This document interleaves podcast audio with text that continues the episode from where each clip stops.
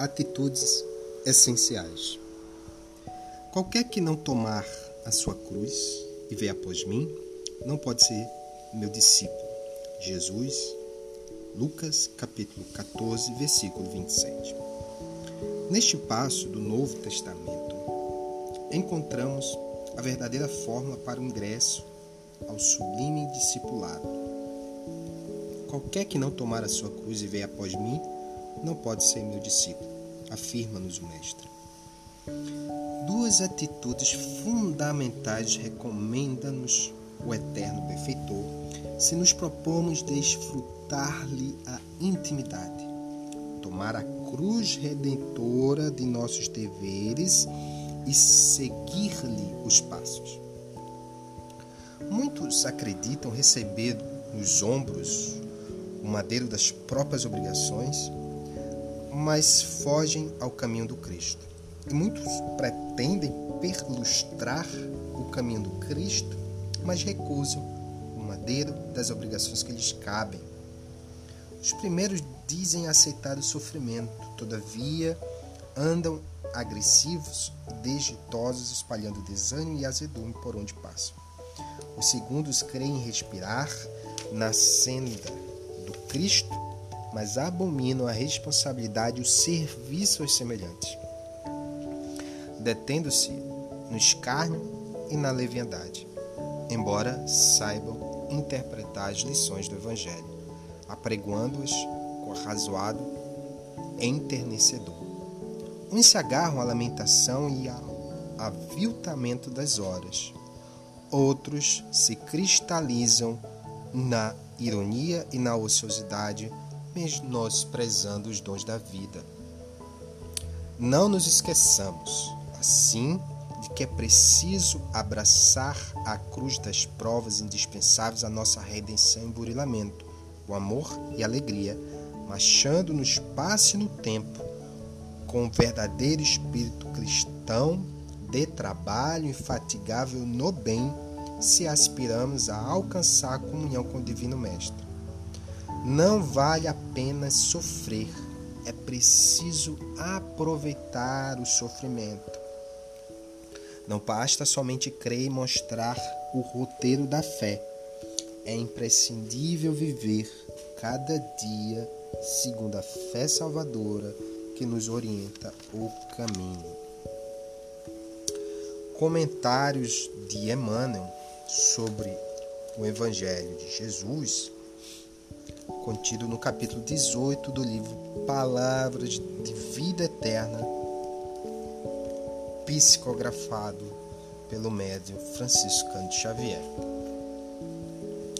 De início, cumpre-nos asseverar que somos espíritos eternos, já vivemos diversas encarnações num processo de burilamento da nossa alma, de correção das nossas imperfeições morais, e que cada existência é uma oportunidade ímpar de progredir, reparar e aprender cada vez mais nesse percurso de iluminação, de iluminação interior. Todas as vicissitudes da vida, ou seja, todas as dificuldades e acontecimentos que nos causam sofrimento, dor, aflição, desânimo, possuem causas em existências anteriores ou na presente. Não há nenhuma consequência direta para a nossa vida que não seja reflexo, reflexo de atitudes nossas.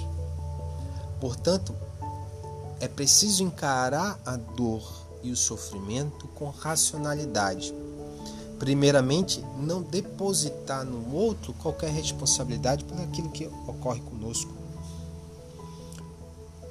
Enfrentar a situação com coragem, com muita fé, tendo a consciência de que aquilo será oportuno para o desenvolvimento nosso.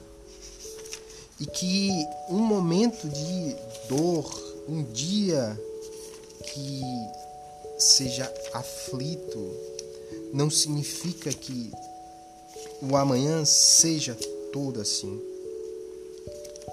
Tudo passa. O que deve permanecer é a confiança em Deus, a confiança no alto, a confiança em si mesmo. Então, quando uh, Emmanuel nos convoca à reflexão para não esquecer de abraçar a cruz das provas que são indispensáveis à nossa redenção, que ao mesmo tempo tenhamos a consciência que nessa marcha do espaço e do tempo nós estaremos em comunhão com o Cristo, em comunhão com os bons espíritos que nos assistem. Nós não estamos sozinhos em absolutamente nenhum momento da vida.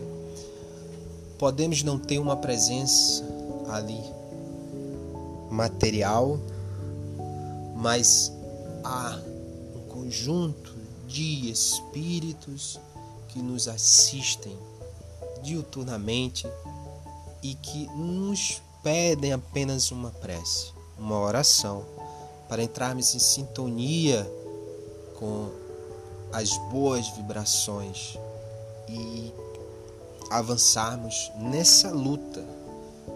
Porque disse Jesus muito bem, no mundo tereis aflições, mas eu estarei consigo. Então não perder a fé, manter-se firme, vivendo cada dia de acordo com as possibilidades que temos, sem lamentarmos, sem criticarmos, porque é, absolutamente nada disso nos, nos auxilia na superação das dificuldades. Lembrando que devemos depositar sempre uma fé no futuro e que absolutamente tudo passa e que o grande remédio para as nossas dores, para os males, os momentos dolorosos de nossa vida, sem dúvida nenhuma, é a fé inabalável em si, na capacidade de superá-la e na confiança em Deus, na confiança no mundo espiritual, nos bons espíritos que nos assistem. Finalmente lembrar daquela palavra de Lacordaire,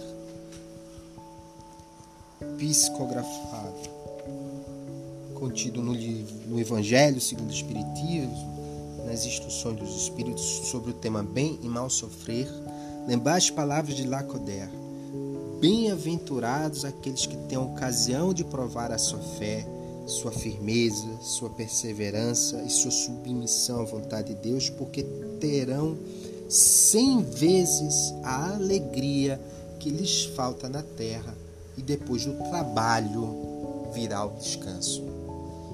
Então, tenhamos essa consciência que haverá dias de dor, mas também haverá dias de alegria, e que o momento que temos alegrias podemos vivenciá-lo na sua maior profundidade, porque sabemos que lá na frente haverá momentos de dificuldade para superar, e que são nesses, nesses pêndulos de dor, de alegria, a vida ela nos oferece a oportunidade de progredir, de ascender para a luz, para a felicidade plena.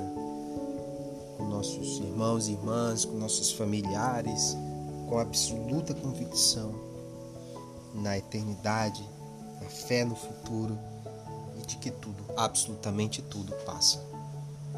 Muita paz a todos.